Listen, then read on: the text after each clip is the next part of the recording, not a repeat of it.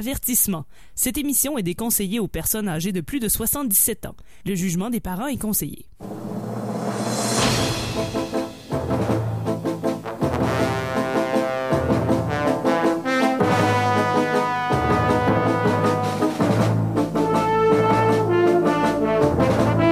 Amateurs de bande dessinée, de Gogno et de Matraque Molle, bienvenue à E égale RG2, un projet de recherche de la chaire en études tintinoludiques de l'Université du Québec à Beauceville. On est à l'épisode 70 ce soir. Mon nom est François Anger, accompagné, comme dans l'habitude, de Tania Beaumont, Allô? d'Olivier Morissette Salut! et de Guillaume Plante. Allô tout le monde! Euh, Égal RG2, c'est un, un podcast de bande dessinée, mais plus spécifiquement, euh, on est à la recherche du Tintin perdu. Parce que vous savez qu'il n'y a plus de nouveaux albums de Tintin et que nous, c'est ce qu'on veut lire du Tintin. On décroche pas. C'est ce qu'on aime par-dessus tout. Et donc, on le cherche ailleurs, on le cherche dans un paquet de bandes dessinées. La semaine passée, euh, notre épisode sur euh, Blake et Mortimer a quand même suscité beaucoup de réactions. On a eu euh, quand même beaucoup de, beaucoup de réactions à, à ce propos-là. Euh, Guillaume, est-ce que tu en es toujours revenu? Oui, ben je suis quand même content que la majorité des réactions, c'était quand même. C'est quand même vrai, hein? Fait que on, a comme la twittosphère derrière nous là-dessus. Ça, ça nous a quand même soulagé un petit peu. Ouais, j'ai eu peur que la, la- la Blake et Mortimer Army euh, se- ça, se soulève. ça revient contre nous. On a causé certaines, euh, certaines réactions. On a eu un taux, tin- un taux total de Tintin qui était euh, surprenant. Donc, je pense que c'est c'est- c'est à ça qu'on sert, un peu à, à shaker les, les, les colonnes du temple. Ouais, ben, ça aurait été n'importe quel autre album de, de BNM, ça aurait été un plus gros taux euh, total Tintin, mais celui-là, précisément, c'est c'est- c'est le mouton noir. C'était un mouton noir. En tout cas, allez le réécouter en podcast. Guillaume, il fait d'excellentes allusions à des personnages de la bande dessinée. euh, Ça, ça va vous surprendre. Un peu comme toutes ces, euh, toutes ces annonces de clickbait. Là, euh, la référence vous surprendra. C'est ça, la quatrième. Ce soir, où est-ce qu'on cherche Tintin? Mais ça va être un peu un genre de spécial Jacques Lamontagne. Parce que dans le programme principal, si vous voulez, euh, dans la majorité de l'émission, on va chercher Tintin dans sa série Shelton et Felter. Et à la fin de l'épisode, on va consacrer un petit, euh, quelques minutes pour parler de sa nouvelle BD qui vient de sortir, Wild West, le tome 1 sur euh, Calamity Jane, qui est scénarisé par Thierry Gloris et donc dessiné par Jacques Lamontagne. Faire ce qu'on fait, évidemment, euh, c'est, euh, ça demande beaucoup de temps. Ça demande également beaucoup d'argent. Et c'est pourquoi à chaque semaine, euh, on a des précieux commanditaires. Et ce soir, Alex Drouin, qui est de retour avec nous en studio, Salut les amis, ça va notre bien? commanditaire. Comment ça va? Oui, ben le commanditaire, en fait, qui paye 99% de mon salaire. oui. Euh, puis le reste va à l'émission. Ben, c'est correct, hein? En même temps, Ben oui. au moins, on en a un de payé. hein? Oui, c'est bien. Fait que euh, j'ai une annonce à faire. Ça me fait plaisir d'être en studio avec vous depuis euh, deux semaines. J'étais vraiment écœuré de marcher de stationnement en stationnement. je, tenais, à le dire. Alors, euh, cette semaine, l'épisode de, de E égale RG2 est une présentation de Monsieur Mélasse, l'as de la mélasse. Depuis plus de 40 ans, le spécialiste en mettre de la mélasse partout sur votre nourriture. Oubliez la gastronomie du sirop d'érable ou le réconfort du sirop de poteau. La mélasse complétera à merveille tous vos repas. Vos crêpes, vos gaufres, vos pâtés à viande, votre pâté chinois, votre bœuf Wellington, vos sashimi et même vos huîtres. La mélasse de Monsieur Mélasse est également un excellent substitut d'huile à moteur ou de goudron pour badigeonner un malfrat avant de l'emplumer. Notre mélasse est parfaite en toute occasion. Surtout, oubliez dans le fond du garde-manger. Utilisez notre code promo Sucre des pauvres et téléchargez gratuitement notre recette de cocktail exclusif de Kir à la mélasse. Comme le chantait si bien Henri Dess, et plus ça colle et plus ça rigole. Hey, Monsieur Mélasse, l'as de la mélasse, mais la saveur semble lasser. Hey, je peux pas croire qu'il y a des gens qui mettent du, du- de la mélasse sur du pâté à viande. Je ne sais pas, mais ça- on me semblerait que c'est excellent. On me dit à l'oreille que c'est vraiment très bon dans certaines familles de la Beauce. On me dit que c'est excellent en bouche. Pas croyable. Faut l'essayer, faut l'essayer. Moi, j'ai lu là, qu'il paraît que la recette originale de l'huître Rockefeller, c'est avec une petite bite de mélasse euh, aussi dessus. Je pense que c'est le premier commanditaire qu'on a qui me fâche un peu. Tout a passé, mais à celle-là, là, non. J'aurais Pourtant, il y en j'aurais a mis eu un veto. Faut pas mordre Alex, la main euh, qui nous nourrit de choses sucrées. Hey Alex, t'es es en studio. Est-ce que tu restes avec nous? Eh ben non, faut que je parte. Euh, bon, comme je disais, la dernière fois, j'avais euh, de la visite euh, sur le feu, mais là, cette semaine, c'est autre chose. En fait, ça fait 48 jours que j'ai pas pris de douche, puis ce soir, ça donne que c'est mon tour à avoir la salle de bain à la maison. Faut que j'en profite. On est dans une famille nombreuse chez nous. Ben, écoute donc, euh, merci Alex. Fait que je vais aller me laver, puis si vous voulez me retrouver la semaine prochaine, suivez l'odeur! Hey, ça sent même jusque chez nous. Je pensais qu'il était dans un cocon, mais c'était juste de la crasse accumulée. Oh. Saluera tes 45 frères et sœurs, euh, Alex. Peut-être qu'il y a Alex Papillon qui va sortir de là dans la douche. Un jour, il va rester, je peux pas croire. Ben, on finira bien par l'amadouer. Hein? Ben oui. Merci à nos euh, précieux commanditaires qui nous permettent euh, semaine après semaine de faire ce qu'on fait. Mais là, Alex, il est payé, là. C'est quoi cette affaire-là? Ben, On n'est pas payé personne, nous autres. En même temps, c'est lui qui, qui s'occupe de la caisse. Hein? C'est lui qui encaisse le chèque du commanditaire, après ça, qui le met dans le compte de. Tu sais, c'est comme quand tu joues à Monopoly. Hein? C'est celui qui fait la banque, hein, qui est toujours euh, le, le- le plus grassement. euh, Fait que là, il est là une minute et demie, il lit quelque chose, puis il est payé, puis nous, non? Non, je pense que c'est à coquiner avec le puissant lobby de la mélasse, puis Ouais. non, ça passe pas. Où est son intégrité? La question Un se pose. commanditaire, ce sera pas pareil. En tout cas, on va reparler de ça. Euh, oui, donc, euh, ce soir, les deux, euh, donc, pas les deux bandes dessinées, mais la bande dessinée euh, vedette de la soirée, Shelton et Felter. Guillaume, avec euh, tes résumés qui font maintenant euh, le tour de l'Internet, de quoi ça parle, Shelton et Felter? Shelton et Felter, c'est trois tomes publiés chez Kennes. C'est une maison d'édition relativement peu connue euh, au Québec, mais elle a la particularité d'être une maison d'édition euh, belge, euh, en Wallonie, pour être plus précis. Jusque-là, ça va? Oui, mais elle a la particularité de diffuser beaucoup, beaucoup, beaucoup de contenu québécois qui font peut-être une très légère adaptation pour adhérer au public européen. Mais sinon, ils vont vraiment publier beaucoup d'auteurs québécois, dont Jacques Lamontagne. Alors, on trouve ça le fun que d'habitude, les Européens euh, sont très chauvins, mais il y a des amis belges qui décident de faire euh, leur part pour répandre la bonne nouvelle qu'il y a du bon stock qui se fait au Québec aussi. Fait qu'on les applaudit et on les remercie. Fin de la parenthèse. Alors, c'est euh, Sheldon et Felter, trois tomes chez Canes. Il y a eu le tome 1, La mort noire, paru en 2017, suivi du spectre, Le spectre de l'Adriatique en 2018, et finalement, Billy Bowman a disparu en 2019. Le texte et le dessin sont de Jacques Lamontagne avec les couleurs euh, numériques de Mme Scarlett Smolkowski.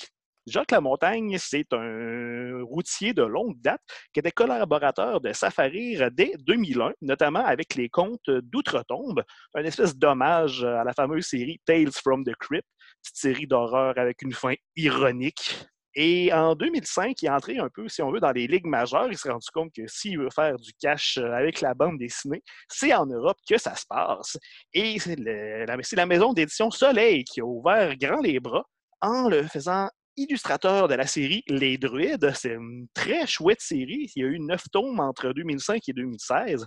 Un style très particulier. C'est comme une espèce de une série d'enquête, mais celtique, avec des druides. C'est vraiment intéressant. Et le style d'illustration est à se rouler par terre. Il a également été scénariste, cette fois-ci, toujours chez Soleil pour la série Yuna, qui a eu trois tomes. Et il a également été scénariste pour la série Van Helsing contre Jack l'Éventreur dans deux tomes. Et j'ai pas lu la série, mais c'est un titre qui donne vraiment le goût. On va pas se leurrer. Il, vient tout juste de sortir Wild West chez Dupuis, comme euh, mentionné plus tôt, avec Thierry Gloris. Les bases, la genèse, si on veut, de Shelton et le Felter, ça remonte à 2007, quand Jacques Lamontagne avait créé les deux personnages et il avait confié la tâche euh, du dessin à un kidam illustrateur qui va, pour ainsi dire, le choquer, faute de meilleurs termes. Alors, il a demandé à un autre pilier de Safarir, Denis Goulet, et qui a- il est arrivé en sauveur et il a fait une demi-douzaine de planches avec vraiment un très beau style, très cartoon, qui est pas mal à l'opposé du rendu euh, qu'on a en ce moment. Mais c'était vraiment très intéressant, mais malheureusement, il, a dû- il devra quitter le projet à cause d'autres obligations. Et en 2017, comme l'éditeur Canis qui a montré un intérêt envers la série, donc Jacques Lamontagne a décidé de rouler ses manches et d'assurer le texte et le dessin tout seul comme un grand. ben, avec quand même un très grand coup de main de Scarlett Smolkowski qui donne de, très jolies couleurs à l'ouvrage. Shelton et Felter, c'est quoi? Eh bien, l'histoire, ça commence dans le Boston des années 30, l'époque où ton fil Facebook, c'était un petit bonhomme avec une calotte molle qui tenait un journal en criant. Pour être encore plus précis, ça se passe ça commence dans une ruelle où il y a des badauds qui découvrent le cadavre d'un juge, apparemment terrassé en plein milieu du chemin par une crise cardiaque. La mort aura absolument aucune incidence dans le récit, dans toute l'histoire, à part de mettre côte à côte, complètement par hasard, deux individus absolument dépareillés. On a Isaac Shelton, un gaillard robuste qui a vu sa carrière de boxeur finir trop tôt à cause d'une blessure et qui tente de rebondir en tant que journaliste. Et aussi Thomas Felter, un libraire adorablement minuscule et moustachu, aussi brillant qu'hypochondriaque, qui comprend en un coup d'œil où, quand et comment le juge a rendu l'arme. Divulgachage, il est pas mort dans la rue.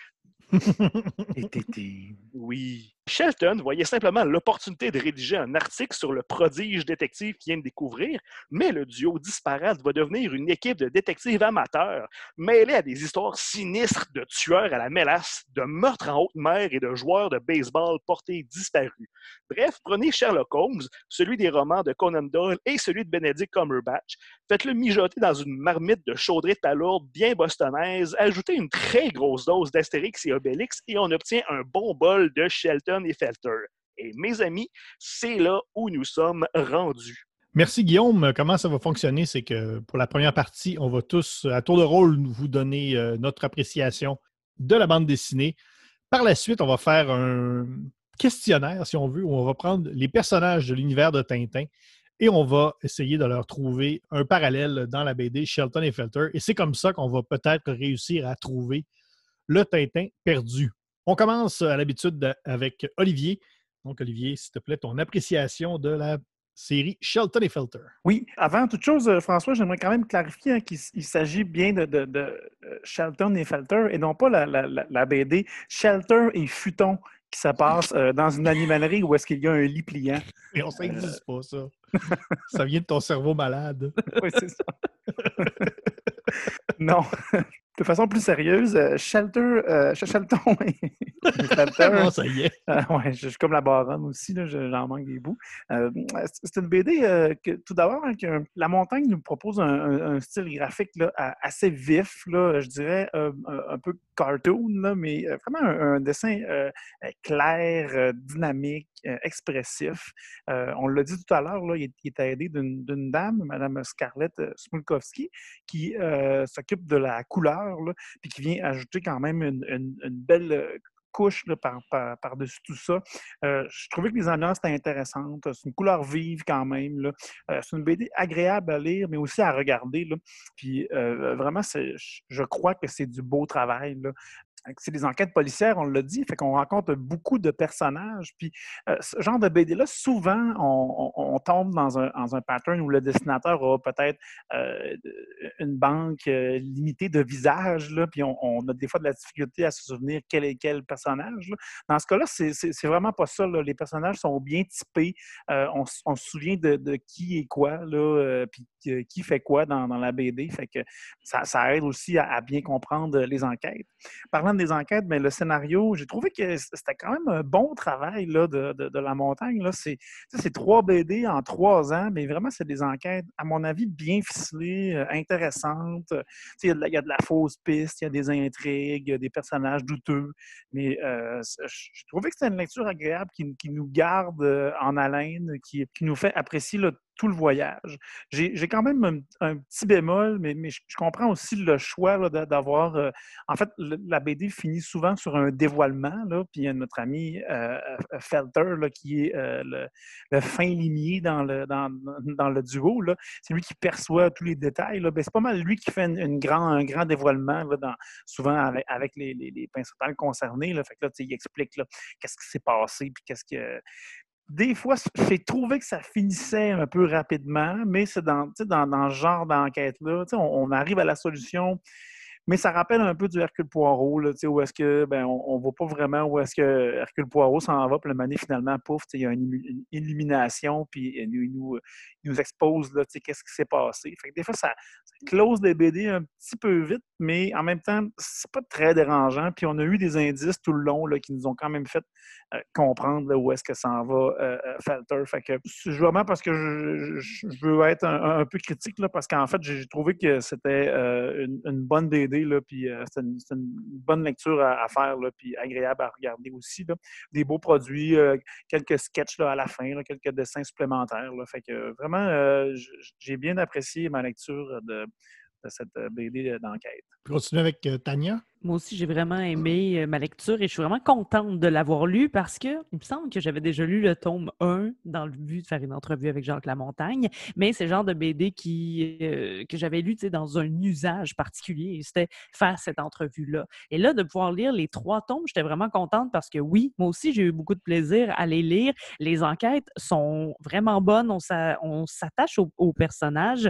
Et moi, Olivier, j'aime ça. J'aime ça, le moment d'exposition, là, quand Felter nous dévoile tout, comment il a trouvé, qu'est-ce qui s'est passé, parce qu'on le sait qu'à ce moment-là, comme on accuse d'un clou, faut avoir raison.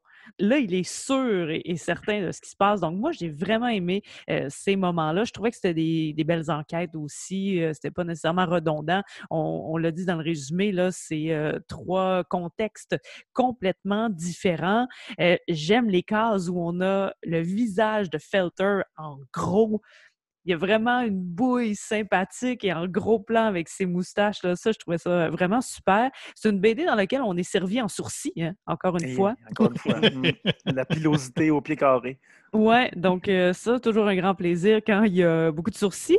Euh, J'ai trouvé que Shelton ressemblait peut-être à un jeune Mortimer, vu qu'on l'avait lu euh, Oui. la Ouais. semaine d'avant. Oui. Hein? S'il y avait, si Mortimer avait été un boxeur euh, euh, de Boston, je pense qu'il aurait eu cette allure-là, tu un peu roux, l'enquête dans l'âme, avec, euh, avec les favoris surtout. Et je sais qu'on cherche Tintin, mais j'ai trouvé Astérix. hein, Guillaume, Oh oui, tu oui, l'as mentionné, on l'a quand même beaucoup là, dans le tome 2. On a un mot cieux, euh, comme on a entendu euh, le dire si souvent. Euh, ça finit aussi par un grand repas, là. ça nous rappelle le, Oh le oui, ouais, banquet dans, dans Astérix. Par exemple, c'est une BD que je ne recommanderais pas à des journalistes pigistes. Parce qu'on sait que c'est extrêmement difficile ces temps-ci de travailler euh, de tout ça, surtout avec le contexte de la crise. Bon, le revenu publicitaire, ça a été difficile. Et surtout pour les pigistes. Et dans cette BD-là, le Boston Globe paie mais vraiment très, très, très, très, très bien. Parce qu'on le sait, Shelton s'est euh, retourné, a retourné sa veste, a décidé de devenir journaliste, un métier qui, hein, ça prend comme ça sur le tas. Et après la, la première enquête, il réussit à vendre son histoire au Boston Globe. Et avec sa paye, il réussit à euh, payer son loyer qui était en retard de trois mois, s'acheter un nouvel habit et suivre Felter en Angleterre. Alors, j'ai essayé de faire un calcul à savoir, mais ça a été combien cette paye-là pour qu'il puisse faire tout ça? Bien sûr, je l'ai converti en dollars d'aujourd'hui en faisant des recherches sur le Boston de 1924. Alors, euh, j'ai essayé de repérer là, à quel point la ville était grande et dans quel secteur il pouvait rester. En dollars d'aujourd'hui, en moyenne, euh, dans le, Boston, Boston Centre, qui était pas mal euh, la ville à l'époque, un loyer par mois, c'est en moyenne, en 2019, c'était 2450 dollars par mois. Donc là, on parle de trois mois de loyer qui est pu rembourser. Euh, si on calcule un habit, bon, je suis allée voir dans les habits, quand même un beau complet, mais pas trop cher, 200 dollars. Un voyage en Angleterre, disons qu'il a acheté à rabais, puis il y avait bien des points Air Miles, 800 dollars pour le billet, parce qu'aujourd'hui, on ne fait plus la traversée en, Adriatique avec le bateau, on la ferait en avion, ce qui fait que ce montant-là, toujours en dollars d'aujourd'hui, il aurait eu une paie de 8350 dollars du Boston. Globe pour Mhm. raconter son histoire, donc l'enquête de la mort noire. Là, j'ai fait un calcul de l'enquête, à quel point elle peut être longue. Je parle de à peu près là, C'est une grosse enquête. là. C'est à l'époque six pages avec photos, peut-être avec des encadrés aussi pour la pub. Ça donne environ 18 feuillets. Le prix moyen pour une pige au, feu- au feuillet aujourd'hui, c'est 120 le feuillet. Donc, ça donne une paie normalement de 2160 pour le travail si on le faisait aujourd'hui. Donc, imaginez. 6 000 piastres. euh, quelque- Il y a un bon 6 000 là. Donc, si on est journaliste pigiste et qu'on lit ça, ça se peut qu'on soit un peu en furie. Mais on aurait vraiment beaucoup de plaisir à lire la bande dessinée, par exemple, parce que euh, on passe à travers les trois tomes vraiment euh, très, très rapidement. Et j'ai eu, euh, je le répète, là, vraiment beaucoup de plaisir. Ça n'a pas été très difficile de, lire tout ça. J'ai hâte qu'on compare les personnages aux autres personnages. Ben, moi aussi, beaucoup de, j'ai eu beaucoup de plaisir à lire ça. Euh, moi aussi, le, le- le- côté, euh, le côté Astérix et Obélix, le petit futé, puis le grand, euh, pas le grand nono, là, mais en tout cas, on, Ben, c'est on les peu connaît. ça. Ben oui, a la force et euh, le cerveau. Mhm. Ouais, c'est ça. Ça m'a beaucoup, ça beaucoup plu. J'ai trouvé ça très réconfortant comme genre de, de bande dessinée. J'ai trouvé ça, trouvé ça intéressant là, de, de se replonger un peu dans ce, dans ce genre d'univers-là. Quand même, il y a quand même quelques liens avec Tintin. Je pense que, sans trop m'avancer, je pense qu'on va avoir quand même un bon, un bon taux total Tintin. Parce y a beaucoup de sapristi. Moi, tout de suite, ça m'a accroché. Euh, tu sais, Shelton, le, reporter, tout ça. Donc, euh, même si c'est surtout peut-être euh, Sherlock Holmes et Astérix, on s'approche quand même de, de Tintin sur certains points. Et si Tintin, c'était un mélange de Sherlock Holmes et d'Astérix? Ben, si Tintin ben oui, s'était aimé. oui. Un truc euh, que j'ai que j'ai remarqué en lisant ça, c'est que je regardais vite vite dans ma, dans ma, dans ma bibliothèque, il y a quand même beaucoup de BD québécoises euh, qui se déroulent, qui, qui sont sorties récemment, qui se déroulent pendant cette période-là, les années 30, la prohibition, le, le- le crash boursier, tout ça. Tu sais, on a Giant, on a, on a Broadway, une rue en Amérique, ben on, a, on a ça, Shelton et Felter. Il y en a sûrement d'autres, mais je trouve ça quand même intéressant que dans peut-être dans les six dernières années, là, il y a quand même beaucoup de BD qui se passent euh, à cette période-là. Je sais pas Mais- qu'est-ce qui, qu'est-ce qui fait que. Que c'est populaire. Ouais, que c'est. On, on est comme en, en Nouvelle-Angleterre, là, New York, Boston, en tout cas. Ouais, ouais. Mais euh, euh, moi, je trouvais, quand je l'ai ouvert, euh, Guillaume nous parlait de la scène où le juge meurt dans la rue. Et quand j'ai regardé les premières cases, j'ai l'impression d'avoir vu ces cases-là quand même assez souvent. Les, le vieillot, les vieilles voitures, le parquet, euh, Ouais, ouais. un attroupement autour de quelque chose. Il semble que, en tout cas, récemment, on s'est souvent retrouvé dans ce genre d'univers-là, dans les bandes Ouais. dessinées.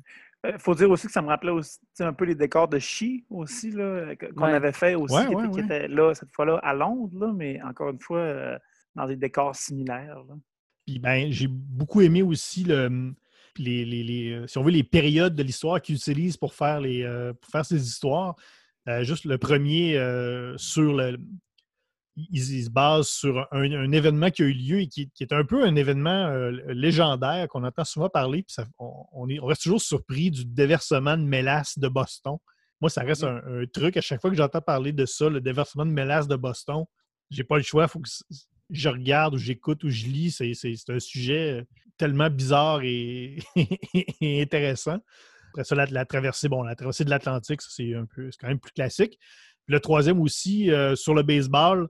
J'aime bien le baseball, donc j'ai trouvé ça le fun d'avoir une BD là-dessus. Des beaux, des beaux dessins de Fenway Park. Hein, ouais, tu sais, une enquête dans le baseball. En plus, il fait un peu référence euh, à Babe Ruth, au scandale des, des, des, euh, des Black Sox. Donc, tout ça, j'ai j'ai beaucoup aimé ça.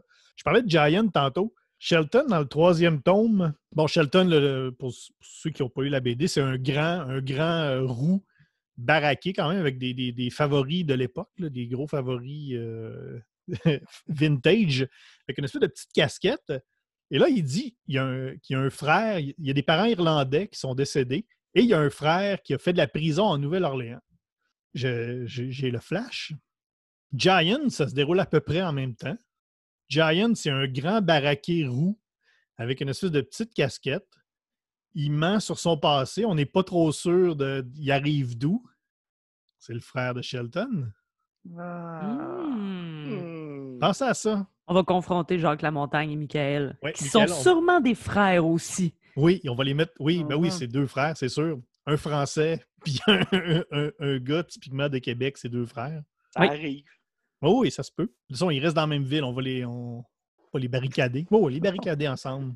avant On va les jusqu'à ce que la inviter vérité tous les deux au même événement avec Oui, c'est ça. une invitation bidon.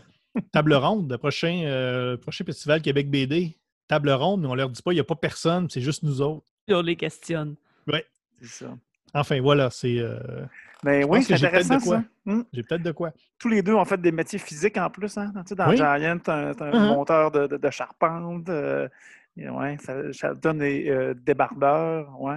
Et aussi, ça me- des boîtes ou bien c'est une veste pas de manche?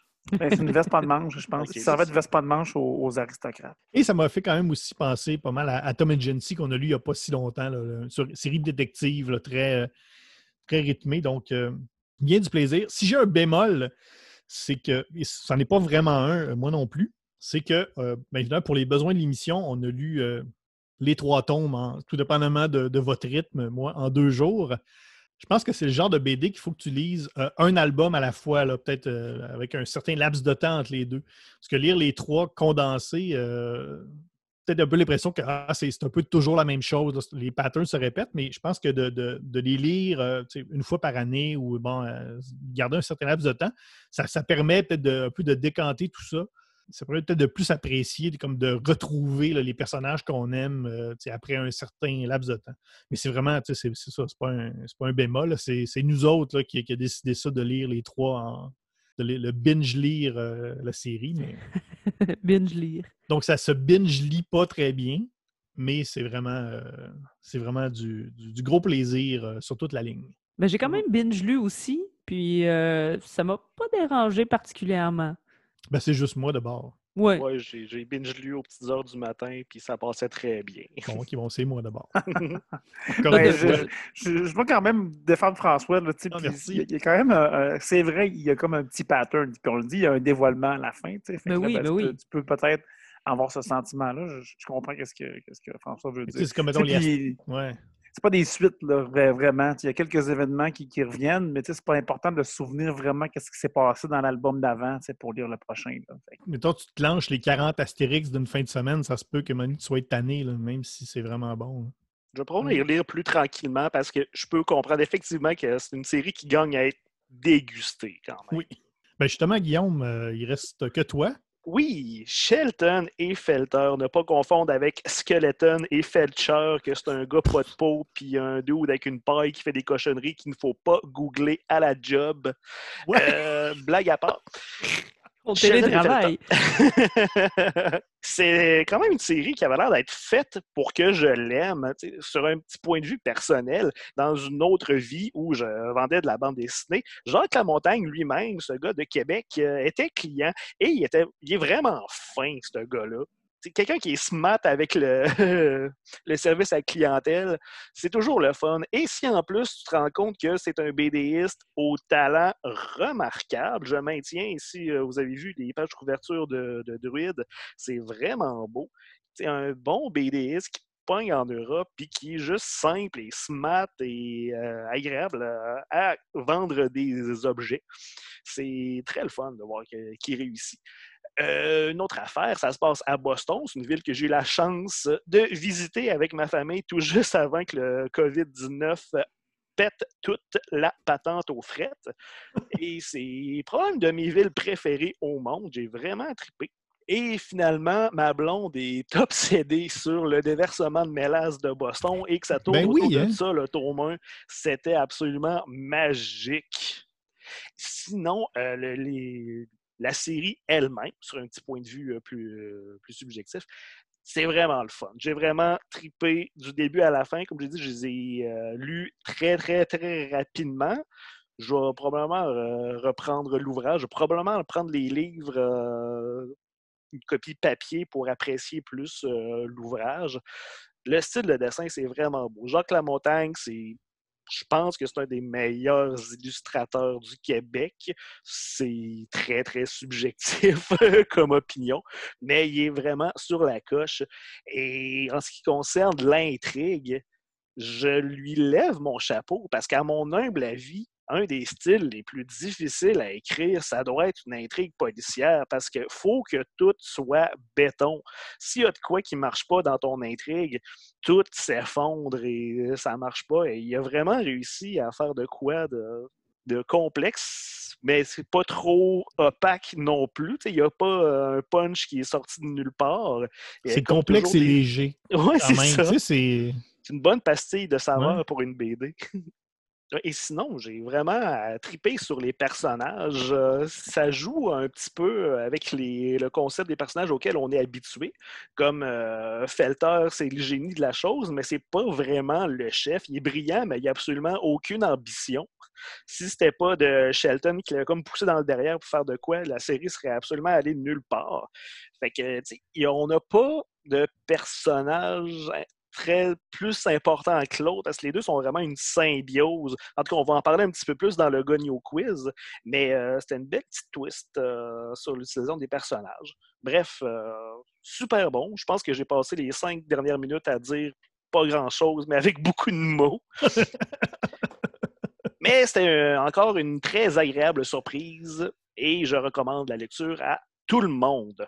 Ben, absolument, oui. Je pense qu'on est tous, on est tous euh, unanimes. euh, autant on était unanimes la semaine dernière euh, sur le, le côté euh, hein, de Blake et Mortimer, autant ça- ça- cette semaine, on est, euh, Mhm. on est quand même très satisfait. On est même unanime sur le parce que- côté. Ah, Puis C'est Ouais. même pas parce que c'est un gars de Québec. Ben non, pas, en tout en plus. ça n'a pas rapport. Ben oui, Guillaume en a glissé un mot, euh, donc le, le Gogno Quiz ou euh, le quiz des personnages, euh, Le questiomètre. le questionnaire. wow! Arrête pense d'inventer des termes. Ben, c'est bon, questionnaire. Mais c'est bon, Je pense c'est qu'on bon, pourrait garder ça. Gardons-le à partir de maintenant. Voilà, c'est c'est réglé. Le questionnaire, euh, comment on va calculer tout ça? Comment on, on rend ça scientifique? Parce que je vous rappelle que l'émission, euh, c'est un, un projet de recherche de la chaire en études technoludiques de l'Université du Québec à Beauceville. Comment on rend ça scientifique? Ben, il faut, euh, ça prend des données. Et ces données-là, on les obtient. On les obtient habituellement avec un goniomètre. Qui, euh, Guillaume, un goniomètre, qu'est-ce que ça fait? Euh, Un goniomètre, ça mesure des gonios. Malheureusement, on n'a plus notre goniomètre, mais euh, ce qu'on fait à la place, c'est qu'on calcule en Tintin. On va tous vous donner notre taux Tintin, qu'on va par la suite convertir en taux total Tintin, qui sera la note globale pour la BD. Et euh, tout ça, donc, on va le reconvertir dans un graphique en, en pointe de tarte, donc en graphique en tarte Tintin, qui sera publié sur euh, la page de l'émission sur notre site web et qui sera également publié sur les réseaux sociaux. Si vous voulez faire la conversion à la maison, si vous avez un goniomètre à portée de main, parce que je pense que c'est le cas pour beaucoup de gens, euh, un, un Tintin, c'est 1,33 gonio. Et euh, évidemment, le taux total Tintin à la fin, ce n'est absolument pas un gage de. Ce, n'est pas une note sur la qualité, c'est vraiment juste un- une note de parallèle avec Tintin. Donc, euh, ça se peut qu'on ait un, taux total Tintin euh, très haut et qu'on n'ait pas nécessairement aimé ça, et vice-versa. Mais les deux se peuvent également. Donc, ça peut être un très haut taux total Tintin et on a beaucoup aimé ça. Et l'inverse, c'est également possible. C'est vraiment juste une note scientifique. Donc, ce n'est pas une note sur la qualité. Donc, on va prendre euh, donc, la plupart des personnages de Tintin et on va essayer de leur trouver un euh, parallèle dans euh, Shelton et Felter. À commencer avec, évidemment, le meilleur Tintin. Ce serait lequel? Moi, j'ai mis Shelton parce que c'est un reporter. C'est le qu'il est un peu plus, il est plus téméraire. Mais moi, je trouve que c'est les, les deux ensemble parce que Tintin, autant il y a la force, il y a euh, l'intelligence ou du moins le raisonnement. Puis là, c'est c'est les deux parce qu'on l'a dit, à une seule personne, il ne se passe rien. Tu m'enlèves tellement les mots de la bouche. J'ai le goût de pleurer. Ouais, moi aussi. Moi aussi, j'étais right on sur le duo aussi. Euh, c'est c'est la, la combinaison de ces deux bougres qui, qui fait un Tintin. Mais par contre, parenthèse, est-ce que le meilleur Tintin dans la BD serait pas Tintin? Ouais. Parce que parce qu'on voit Tintin. Tintin est sur le bateau. Mhm. On l'a vu, hein? On l'a bien comme faux, hein? Donc, le meilleur Tintin, c'est Tintin.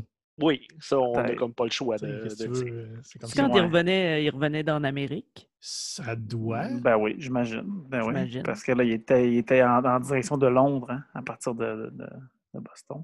Ouais. Puis après ça, ben, il traverse puis il est en Belgique. Ouais. On se le rappelle, c'est proche. C'est un jet de pierre. Mais tu sais, hey, c'est Tintin, en tout cas. À cause, Il T'es pas, pas convaincu, toi, Olivier? euh? Ben, il y avait un petit twist dans la houppette, là. Je me suis dit, euh, ne, ne serait-ce peut-être pas juste un, un, un Un cosplayer qui, nous, qui nous revenait du Comic-Con de, de Boston ou qui, qui allait au Comic-Con de Londres, là, on ne sait pas. Hein? En tout cas, Peut-être le ça. frère de Tintin. Zinzin. Je pense quand même que c'est Tintin. Ouais, il ressemble beaucoup. C'est lui. Euh, euh, meilleur Haddock. Ben, moi, j'ai mis le côté bourru de Shelton. Tu sais, c'est- Ouais, c'est ça. Il faut, faut un peu les, les, les, les, euh, les scinder en plusieurs euh, parties. Là. Ouais, c'est ça. J'ai mis le Tintin comme, comme les- les- le duo, mais le, le- le Haddock, c'est c'est- c'est Shelton, son, son côté plus, euh, plus bourru, là, tu sais, puis en même temps, c'est c'est- il est bagarreur aussi, là. puis- Oui, c'est le, c'est le plus caractériel des deux aussi. Quoi qu'il n'y a pas un horrible caractère comme le capitaine Haddock, là, mais c'est lui qui rentre le plus euh, dans le carcan. Il y a un truc qu'on n'a pas dit euh, sur, euh, sur Felter, c'est que un des, un des codes des, euh, des détectives privés là, classiques, là, c'est qu'ils ont, ils ont plein de. Ils ont, ils ont des tocs, là, où ils ont des, ils ont des trucs. Ils ont soit une dépendance à, quelque chose, ou ils n'aiment pas les, les chiens, ou ils, ont peur de, de, trucs, de, de telle affaire. C'est que Felter, il, il les a toutes. Il a tout, tout, tout ça. Il y a tout ça, hein? Il y a tout. Mhm. Il les a toute la gang. Ils ont pris toutes les séries de détectives bizarres qui passent à la TV, puis ils ont mis ça dans le blender, puis ça fait un petit, petit, petit détective moustachu. Il n'y a, juste pas des affaires comme vraiment tragiques, là, comme sa femme qui, qui a été assassinée ou. euh, Euh, ben, peut-être. Mais on le sait pas. non, pas. mais. Mais je ouais, c'est pas ça. C'est surprenant. 4, ça commence dans la rue, où est-ce qu'il y a le cadavre de sa femme, Ah. à côté du cadavre de John de Garfield, le Oh Kindle, non! Oh non! oh non! un lundi. J'aime pas les lundis. Ah, ça serait-tu parfait? C'est peut-être pour ça qu'il y a plein de chats, d'ailleurs, hein, Falter. hein. Il, y a vraiment beaucoup de chats dans son appartement.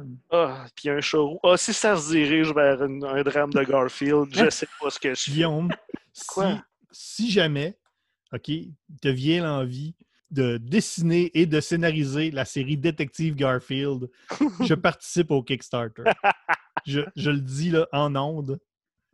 Je vais donner au moins 5 piastres. Alors Ça voilà. donne le goût de le faire. Euh, meilleur tournesol. Ben, si, si on mettait Shelton sur la haddock, moi je mettais Felter sur le Ben, c'est tournesol. un, là, c'est un mini conséquent. tournesol. Là. Ça, il y a la petite bouille du tournesol. Là. Ouais, c'est clair. Euh, Chapeau, moustache.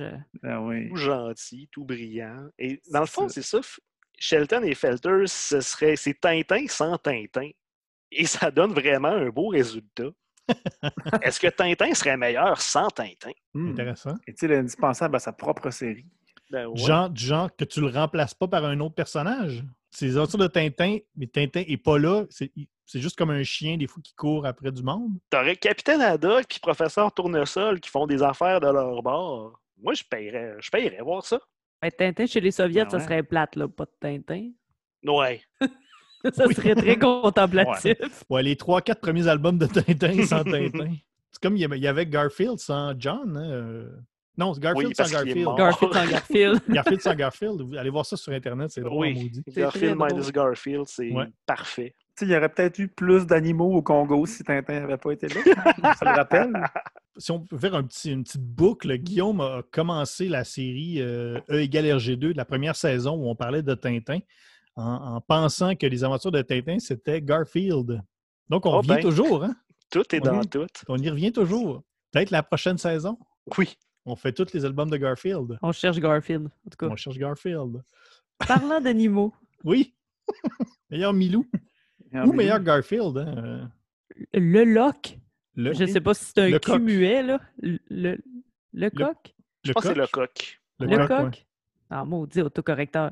en tout cas, le chat, c'est le chat. C'est le chat orange de Felter, qui a un C'est le seul oui, qui est oui. nommé parce que je pense qu'il y en a 40 000 Oui, il y en a dans sa plusieurs. petite librairie. là. Il y avait juste assez de budget pour un nom de chat. Euh, Il n'y en a pas d'autres, je pense. euh. Non, pas Pas vraiment d'animaux, sinon. là.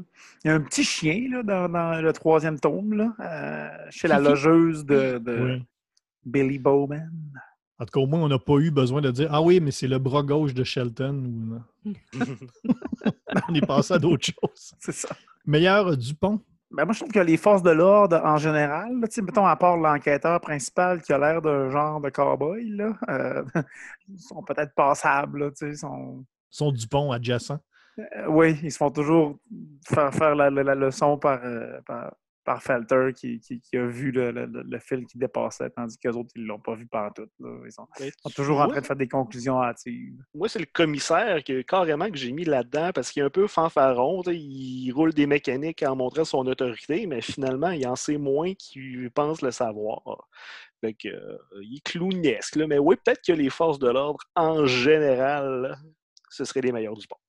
Ouais, moi aussi, j'avais mis le, le capitaine de police et son second, là, qui euh, font euh, l'enquête, mais qui euh, ne élucident pas le mystère pour autant. En fait, ils se trompent deux fois sur trois. Fait Ben que, oui. euh, ben, deux fois sur deux, parce qu'ils sont pas là dans le deuxième. Puis ils sont assez lousses pour donner les infos, hein? Tu sais, quand, Oui. quand Shelton Felter arrive, là, tu sais, il pose des questions, mais il leur dit tout simplement tu sais, qu'est-ce qui se passe. Puis, euh, Oui. Ils si, mettons, dans ils veulent les voir les- s'ils veulent voir les les pièces à preuves, ben, conviction. allez-y, les gars, tu sais, vas-y, Felter, sniff là, la, la- la chaussure, tu sais. puis- Même, de, je pense que c'est dans, c'est dans le premier, il dit ouais, ah, tu sais, on va aller voir euh, telle personne en- tu sais, dans sa cellule. tu sais. Ils peuvent se promener comme ça puis aller voir Oui. des, des prisonniers. C'est juste deux gars, là. deux dudes, comme disait Ouais. Guillaume. S'en va à la morgue. C'est correct si je répands mon ADN là-dessus? Ben oui, ben oui. On est en 1930. Comment? Ça, savent même pas c'est quoi l'ADN dans ce temps-là? c'est vrai. Meilleur Rastapopoulos, meilleur méchant. On avait-tu la Castafiore? Non, Ah. es-tu là? Ah, mais j'ai oublié, excusez-moi, j'ai. j'ai, euh, Nous la skipam. Oui, Ben oui. Ça va Nous, que nous skipassions la Castafiore. Ben oui, meilleur Castafiore. Ben, la baronne, Oui, la barre. dans, dans le tome 2, Dans le sur l'Adriatique, là, il y a une baronne qui euh, se fait voler ses bijoux. Ouais, Et moi, je. Vas-y. Claudette Montmignon, Ouais, c'est ça. Ouais, hein. la love interest par excellence. Mais est-ce son vrai nom? Faut le lire. Est-ce qu'elle a pris son nom? euh, Est-ce qu'elle a juste euh, féminisé le nom de l'auteur de théâtre québécois Claude Montmigny? Peut-être. C'est comme trop proche pour pas que ce soit ça. Québec est un petit milieu. Petit mini, on va, on on poser Oh. la question. On va poser Tome des 4, Shelton et Felter dans Boing Boing. Meilleur euh, Rastapopoulos, oui, revenons-y. Ben moi, je, je dis euh, Little Joe, le mafieux qui se fait transporter dans une brouette tellement Oui, il est hein? gros. Oui, oui, oui, oui. Ce personnage-là. Ça n'a pas de sens. J'ai- Il est gros non, du bas du corps. Là. Il est Hey, comme hein? correct sur le top, mais dans le bassin, il a l'air rempli de l'or. Il est comme mon chat, il a une petite face, mais c'est le reste qui est gros. Oh, non, ouais, ça se clair. peut pas, ce personnage-là. On peut-tu en parler plus longtemps? Sérieux? Oui. Il est tellement gros qu'on le promène d'une brouette. Il est shapé comme une bouteille d'orangina. C'est ça. Un gros bas. Je suis désolée, il faut voir le Faut que tu dessin. le secoues avant d'y parler. là. Ouais, Puis tout le monde a l'air quand même assez chill parce qu'il il se promène dans une brouette. Là, tu sais, il le transporte, puis ça va, là. C'est une vieille brouette en plus, les roues en bois. Là. Ça doit pas être, ça doit être chiant de le transporter. Moi, ce, ce- ce personnage-là, ça m'a fait. un- Je me suis dit, il, il aurait fité dans une histoire de Red Ketchup. Là, tu sais. ça m'a fait un peu penser à. Ouais. Je sais pas, c'est comme un personnage que tu peux mettre dans plein d'univers. euh. Ouais, c'est ça, Oui, dans un sci-fi, il- là, il, il flotte sur une petite plateforme. Oui. c'est le, le baron Harkonnen dans Dune. Je pense qu'il le traîne dans une brouette parce qu'il est tellement obèse qu'il s'attend à tout moment que la patate il lâche. Fait qu'ils vont pouvoir le traîner facilement de même. Ça va être fait. Ouais, c'est ça. Il est déjà dans son beau suit là, de, pour l'exposition. C'est comme une brouette qui est faite pour domper un gros cadavre dans le fleuve. Mais moi, pour le meilleur euh, Rastapopoulos, euh, vu que euh, c'était trois tomes différents, puis il n'y avait pas nécessairement un grand méchant de la série, j'y allais encore une fois avec un concept euh, abstrait du crime en général. Le- le crime. Le crime. Oui. Le crime était le Rastapopoulos là, dans la série. Parce que oui, côté euh, Rassapopoulos, on aurait pu dire les trois coupables de chaque tome, mais ce serait pas très smart pour ceux qui n'ont pas lu les Absolument livres. pas. Euh, meilleur Alan Thompson, qu'on a rajouté récemment. Meilleur homme de main. Il n'y en a pas Il n'y a vraiment. pas beaucoup. Moi, j'ai- mis l'homme, le celui là, qui, est, qui est aussi dans le tome 3, je crois, là, euh, qui est aussi un peu roux, là, qui ressemble vraiment beaucoup à Shelton, puis que Shelton, il me donne une bonne mornif Oui, oui, euh, oui. dans la rue. Je trouve ça drôle qu'il se batte contre pratiquement son sosie, là, qui Mais Comme il n'y a pas de euh, grand méchant qui, qui est récurrent, ben, Ouais, c'est difficile d'avoir un homme de main. euh. Avec le chef de la mafia, il y a l'homme qui traîne la brouette. c'est sûr que oui. Un Si on veut main. décliner tout ça à partir du gars dans la brouette. Il y a un gars qui a un œil de pirate aussi, là, qui est quand même euh, Ouais. drôle. Chauve. Chauve avec un œil de pirate. Euh, meilleur frère l'oiseau. Meilleur des méchants de seconde zone euh, qui sont facilement défaits. Ben, c'est là que j'ai mis le clone de, de Shelton avec les, Ah les deux sbires de, de M. Charles Monroe qui veulent intimider euh, nos héros, mais qui font. Ils se font finalement euh, ramasser dans la rue solide. Il y en a même un qui se fait poker dans l'œil par Felter, qui est tout petit, tout adorable, mais il, il rentre un doigt dans l'œil, puis c'est ça qui est ça. Ouais, c'est pas mal les seuls. euh, c'est pas mal ça pour cette catégorie. Parce qu'encore une fois, ils sont euh, confrontés par la mafia, puis encore une fois, ils ont eu la présence d'esprit de ne pas les faire euh, fâcher plus qu'il faut. À la maison, on ne niaise pas avec la mafia quand on se fait confronter par la mafia. C'est un bon conseil. Rare, ça finit bien. Meilleur Irma, personnage féminin qui mériterait un meilleur sort. Moi, j'ai dit, puis là, je vais, je vais être prudent, là, j'ai dit la, la sœur de Felter. Pour plusieurs raisons. Puis là, je ne vais pas trop les, les aborder parce que, tu sais, euh, c'est important de ne pas le savoir. Mais Oui. Tout à fait. on peut quand même dire que, que Felter va à, à- à- à son, à ses funérailles. hein. Et c'est pour ça qu'il Ouais. se traverse euh, dans, dans le tome 2 vers, vers Londres pour aller aux funérailles Mm. de sa sœur. Moi, Déjà, j'ai mis la péripatéticienne qui a vu le juge mourir en- au début du tome 1, ah, parce qu'elle servait vraiment juste à coucher avec un juge qui meurt pour que les deux héros se rencontrent. C'est comme une prostituée et prétexte euh, à temps partiel. Deus Ouais. Ex Godai. Oui. Moi aussi, j'avais mis euh, la prostituée au début et euh, j'avais mis aussi, il y a une case, là, cette pauvre dame qui tient son enfant et qui se fait engloutir par une vague de mélasse. Oui. Tu sais, Oui. parce qu'on illustre quand même euh, le- la catastrophe, là. Puis euh, il y a cette case-là où euh, c'est ça, une jeune femme qui tient son bébé, il y a une vague de mélasse. Oh, God. Ouais, j'avais mis ça aussi. Ça n'a pas de sens de dire le mot catastrophe et mélasse ensemble. C'est bizarre, mais, c'est arrivé. ouais. Des tonnes de mélasse. Meilleur Zorino. Il y aurait Herbert. Oui, Ou le Herbert. Ouais. slash clone de Felter. Oui. Herbert, son neveu. Moi, que tous les, un peu tous plus les bons héros de bande dessinée ont des neveux. Hein. Oui. Mhm. C'est Picsou, euh, Alouette. Là. Ouais. Si t'es un héros de BD, t'as une sœur il est stérile, t'as pas le droit d'être héros. Non. Non, ça te disqualifie. Mais moi, comme Zorino, euh, non, j'avais mis euh, Claudette Momignot. Je sais que c'est pas un enfant, mais c'est quand même une jeune Non, hein? femme. Puis quand euh, elle, elle s'en va, c'est un peu déchirant. Donc, Pourquoi faut-il qu'elle s'en aille? ouais? Exactement. Ouais. C'est- c'est- OK. C'est mon seul, euh, c'est toujours mon seul s'en aille? critère, moi. Pourquoi faut-il Pas que... sûr, mais là, on m'a convaincu. Ouais. C'est bon. Meilleur Séraphin Lampion. Personnage casse-couille. Moi, c'est besoin là que le j'ai mis décrire. là. Herbert. C'est Ah là que oui. j'ai mis Ah oui? Herbert. Ouais, parce que dans, dans le tome 3, il, Ouais, ouais, il ouais. tape ses nerfs à Shelton sans arrêt. Là, puis, il vrai. offre le logis, mais il n'est pas très reconnaissant, là, notre, notre cher euh, Herbert. Il y a aussi le détective Swanson dans le tome 2 qui sert juste à être un mauvais détective qu'on. Oh, le détective comme, qui a l'air d'un farfadet, là, Exactement. Qui est vraiment habillé en farfadet. Le Le détective, à bord, ouais. Mhm. Oui. C'est drôle, ça, le détective de bord. oui, dans le fond, il est-tu derrière euh, une, petite, une petite vitre, puis Ouais. comme la péter avec le marteau en cas de crime? hein? Ça doit. Vite, appelons le détective. Euh, meilleure boucherie sans eau. Meilleur commerce. Ben, le Felter Bookstore. Ben oui, c'est sûr, Ben la oui. librairie. Cette librairie qui est toujours fermée, hein? Parce que, Oui. tu sais, Falter est toujours en train de- d'en- d'enquêter, donc euh, quand il n'est pas là, il n'y a personne qui roule la business. hein. En même temps, je pense que les marges de profit dans les librairies, c'est pas nécessairement très, très élevé. Donc, euh, c'est un sideline. euh, C'est mieux. Très bien payé, on l'a dit. hein. Tania nous a Oui. dit que c'était très bien payé, le, fait de vendre ses histoires au, au Boston Tribune. Ouais, mais pourtant, il avait pas l'air de donner de l'argent. Oui, c'est vrai que Felter, il n'a rien ramassé. Là.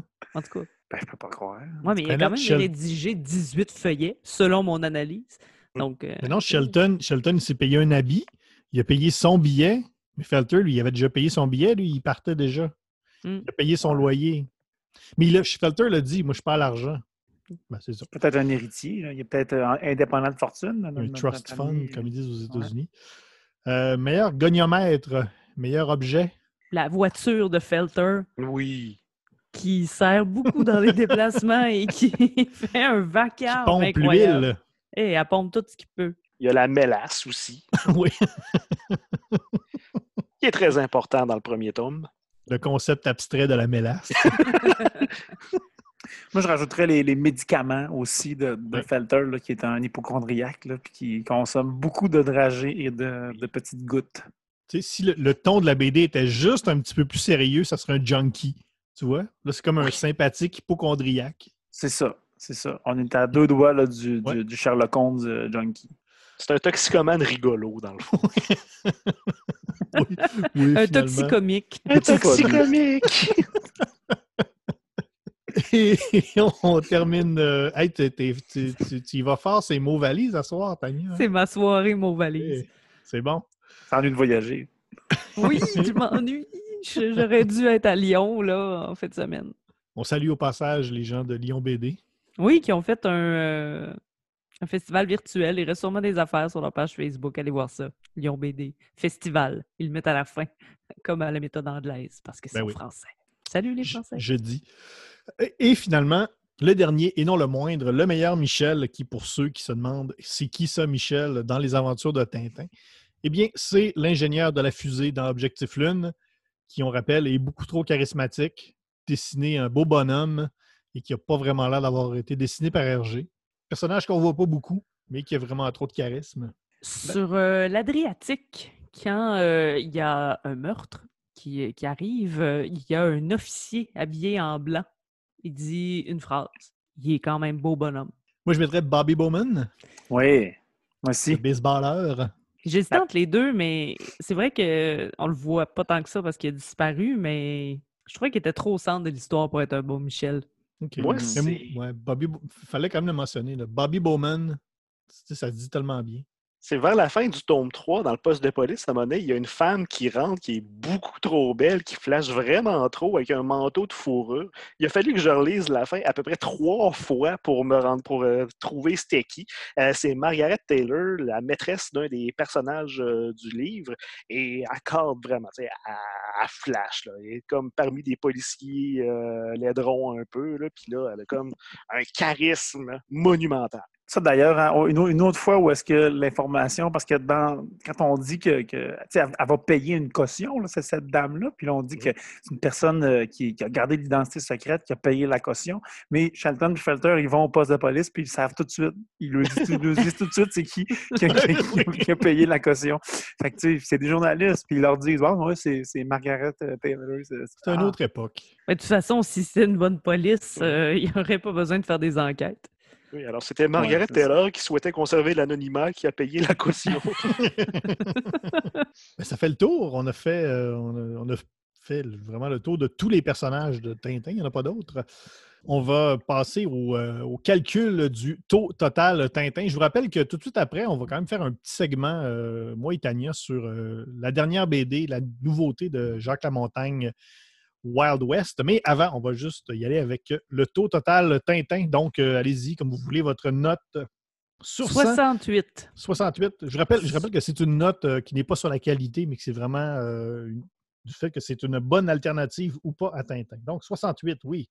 Oui, 68 parce qu'on a vraiment beaucoup d'éléments. Là. On faisait des références à Astérix, entre autres, mais je pense que c'est c'est un peu dans le même univers. On mène une enquête de A à Z. Euh, c'est bien d'avoir lu les trois, mais on peut en lire un seul et on comprend quand même. Euh, un des personnages principaux est roux, euh, il est reporter, euh, il y a la force, il y a le raisonnement. On comprend l'histoire parce qu'on est brillant. En fait, on dénoue l'enquête parce qu'on on est brillant à force de réfléchir. Donc, euh, c'est un bon 68 Tintin. Moi, euh, 70 aussi, là, l'intrigue. euh, je trouvais que le rythme me rappelait un peu celui de Tintin. hein, Des personnages qui sont dans, dans le réel. Faut, il faut qu'ils se dépatouillent avec, euh, avec ce qu'ils ont, avec ce qu'ils ont là, puis avec l'enquête. Beaucoup d'éléments historiques, d'éléments réels, là, ce qui est quand même qui vient, qui était quand même une caractéristique de Tintin. Pas beaucoup de madame, encore une fois. Mais tu sais, hein, si on fait du Tintin, on n'en met pas trop. Fait que euh, 70 euh, Tintin, c'est un bon substitut à notre euh, reporter roux. Ben moi, j'y vais, euh, j'y vais un petit peu plus. Je donne 80 Tintin. Pas mal pour tout ce que vous avez dit, mais comme j'ai dit tantôt, beaucoup de sapristi. Oui. Ça a fait quand même monter ma note euh, considérablement. Moi, je monte ça. Je surenchère. Moi, j'ai donné 87 Tintin. Ouais. C'est comme mentionné, quand on prend le duo, ça fait un super bon Tintin et il y a des éléments très importants. Effectivement, moi aussi, j'ai marqué une abondance de sapristi non négligeable. Fin renard. En plus, dans le premier tome, il y a de l'opium, comme dans le vrai, Lotus bleu. Oui. Et dans le tome 3, l'intrigue est débouchée à cause d'un bout de papier. Les bons vieux bouts de papier, comme dans Le secret de la licorne. Et bref, oui, c'est ça, un reporter qui donne des coups de poing et brillant. Que demander de plus? 87 Tintins. Le- tout ce qui manque, c'est un vrai Tintin. Ce qu'ils n'ont pas. Ils ont comme mi- deux demi-Tintins et un Milou. Mais il y en est a là, un Tintin, vrai. on le Il y en voit. a- il est là. Oui, il y a le vrai Tintin. Oui, ben oui. Il y a un caméo de Tintin, Caroline Debine. Euh, Qu'est-ce que tu veux de plus? Ben oui. C'est ça. 87. On Mais aurait voulu qu'il. C'est moi qui en donne le plus ici. Pour comprendre euh, pourquoi on aime les bouts de papier, allez écouter l'épisode sur euh, le secret de la licorne. C'est un Euh, gag que peut-être juste nous autres trouvons vraiment très drôle. C'est possible. Un gag qui est ancré dans les années 90, qu'on a ancré en 2017. Quelque chose du genre. Mais en même temps que c'est un gag que juste nous qui, qui est juste nous qui trouve drôle, c'est pas grave et euh, ça, nous a, ça, ça nous a jamais empêché de rien. Cette, cette émission-là repose pas là-dessus. de se On trouver rappelle- drôle. On rappelle que toute cette émission-là se base sur des blagues de matraque molle. Euh, donc, ça nous fait un taux total, Tintin, quand même euh, assez élevé de 76. Hum, c'est très bon. Ben voilà, Oh. pour donc tout ça va être évidemment, comme je le disais, converti en graphique en pointe de tarte, euh, en pointe de tarte Tintin, qui sera publié sur notre site web et qui sera publié sur notre page Facebook et évidemment tous les réseaux sociaux. Justement, à ce propos, euh, si vous voulez écouter tous les épisodes, incluant l'épisode sur le secret de la licorne et euh, tous les autres, Les bouts de papier. oui, vous pouvez le faire sur Apple et Google Podcast. Vous pouvez également visiter notre site web où il y a tous les épisodes, E erg2.com. Vous pouvez aller cliquer j'aime sur notre page Facebook RGCKRL ou E égale RG2.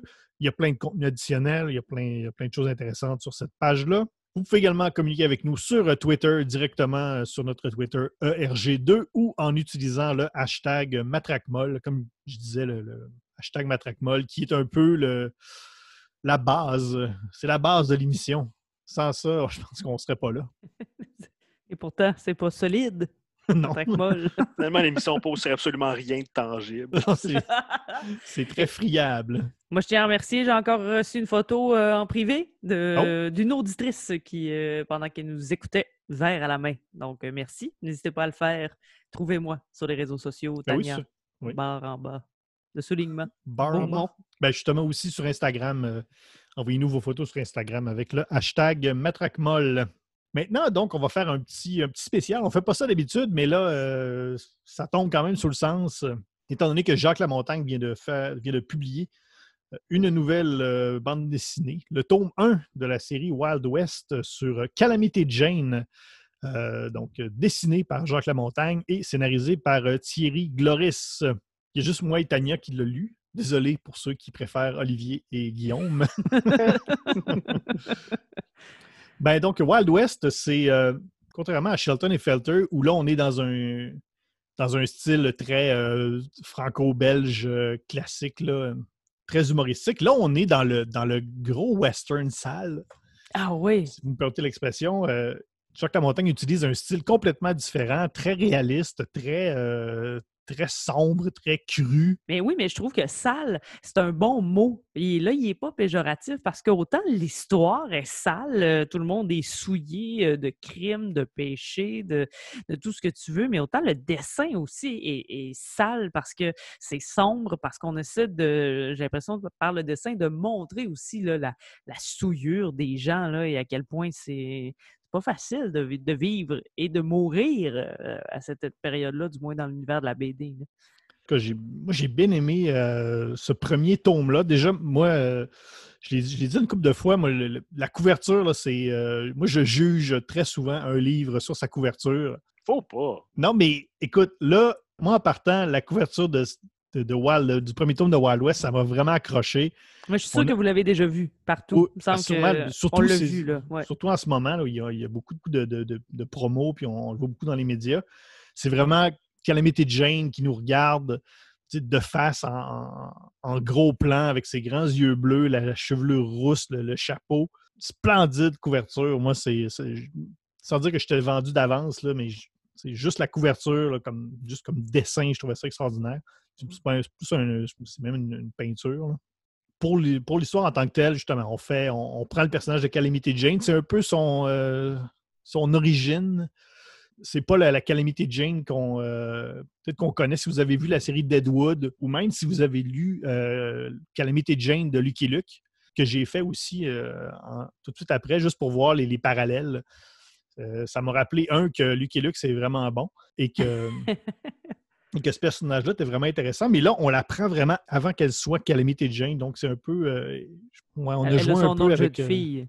ouais, Avant d'être Calamité Jane, c'était Incident Poche Jane. c'est ça, le, le- le western, là, le, le western pas le fun, là, le western qu'on s'imagine. Mais qu'on s'imagine vivre à l'époque, tu sais, parce Oui, que tu, tu mentionnais Lucky Luke, c'est sûr que quand on pense western, on pense ça. Mais là, j'ai l'im- j'ai l'impression des vieux westerns, là, euh, le bon, la butte, le, Le, bon, la butte. et la truelle. L'histoire d'une colline.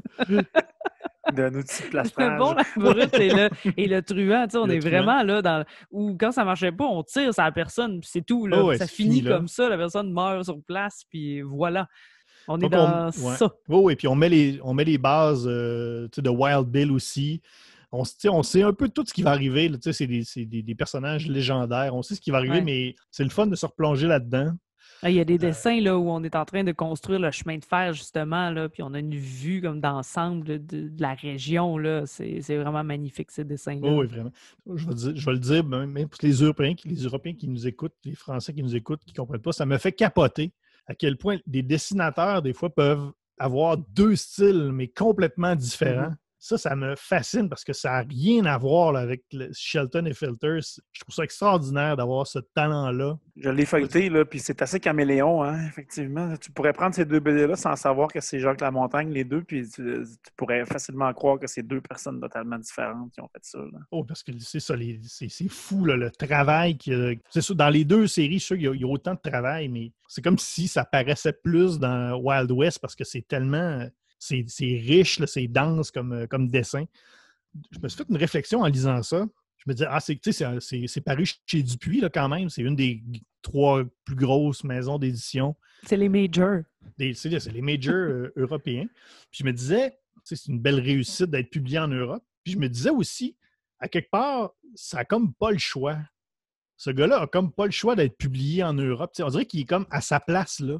Mhm. Sais, ce genre de BD-là, il n'y en a pas ici. Là. Tu sais, ce genre de BD-là cartonné, euh, full couleur. Les, les quelques BD qui sortent, c'est soit peut-être des trucs plus humoristiques ou des fois, ça va être des BD euh, plus historiques qui vont être des fois accrochés, mettons, avec un événement comme le 375e de Montréal. Il y avait une coupe de bande dessinée qui était sortie. Tu sais, souvent, ça doit être peut-être relié avec des subventions. Ou c'est plus personnel aussi. Ouais, mais tu sais, des subventions, des fois, qui te permettent de publier des albums comme ça, euh, avec le, le- le- à grand déploiement, avec la, la couleur et le, le cartonné. Il est comme bien à sa place en, en Europe parce que le style qu'il fait, c'est vraiment là que ça doit être publié, ce genre de BD-là. Tu sais. Mais Mhm. lu aussi ici. Mhm. Tu, sais, tu, vois, tu, tu peux pas imaginer ça chez Papa, mettons. Là. Mais non. Mais non, effectivement. mais il y avait, puis puis il n'y a pas un qui est meilleur que l'autre, là, mais euh, c'est ça, je trouvais, je sais pas. Puis euh, c'est ça, mais les deux se valent, là, évidemment. euh, non, non, non, la- c'est ça, il n'y a pas de jugement Oui, là-dedans, là, non, c'est ça. non. Mais ouais, je, je- je comprends ton. Je trouvais que ça, c'est- ça fit là, vraiment. C'est très universel. Tu sais, aussi, là, c'est- même, comme, même comme, comme Shelton et Felter aussi, là, tu sais, des, des affaires qui sont, qui, à mon avis, se font, se font lire par plusieurs publics différents, puis ça, ça, ça trouve une oreille quand même. Là, tu sais. Mm. Ça, c'est lu en France ou au Québec, là, Shelton et Felter, puis ça, ça fonctionne. Là, tu sais. Ouais. Tu sais, les, les autres auteurs québécois, là, on, les, on les connaît, comme moi, je les ai connus peut-être depuis les dernières années quand on faisait de l'impro BD. C'est un peu là que j'ai appris à les découvrir. Puis lui, euh, il, est- il était comme dans mon angle mort. là. Tu sais, Je connaissais, mettons, JF, puis euh, tu sais, Francis Desharnais, euh, Richard Valrin et compagnie, là, les- tous les autres, back. Mais lui, c'est ça, comme on dirait qu'il était comme dans mon angle mort. Puis là, c'est c'est comme, pour moi, c'est vraiment une découverte. là. Tu sais, Il t'a dépassé, là. Tu le vois. Oui, Ça, là, est vois. en avant, là. tu sais, Guillaume qui, qui en parlait, qui, qui le connaît depuis, tu sais, qui, qui en a entendu parler depuis longtemps, qui le connaissait euh, avec les autres séries qu'il a fait. Mais moi, c'était vraiment, là, c'est carrément une découverte là, en ce moment. Ben, tu iras voir ça, le- ce, que, le- ce que Guillaume nous a suggéré, les druides aussi. Là. Oui. Euh, ouais. Ben voilà, pour euh, donc Wild West, aller euh, disponible chez tous les bons libraires.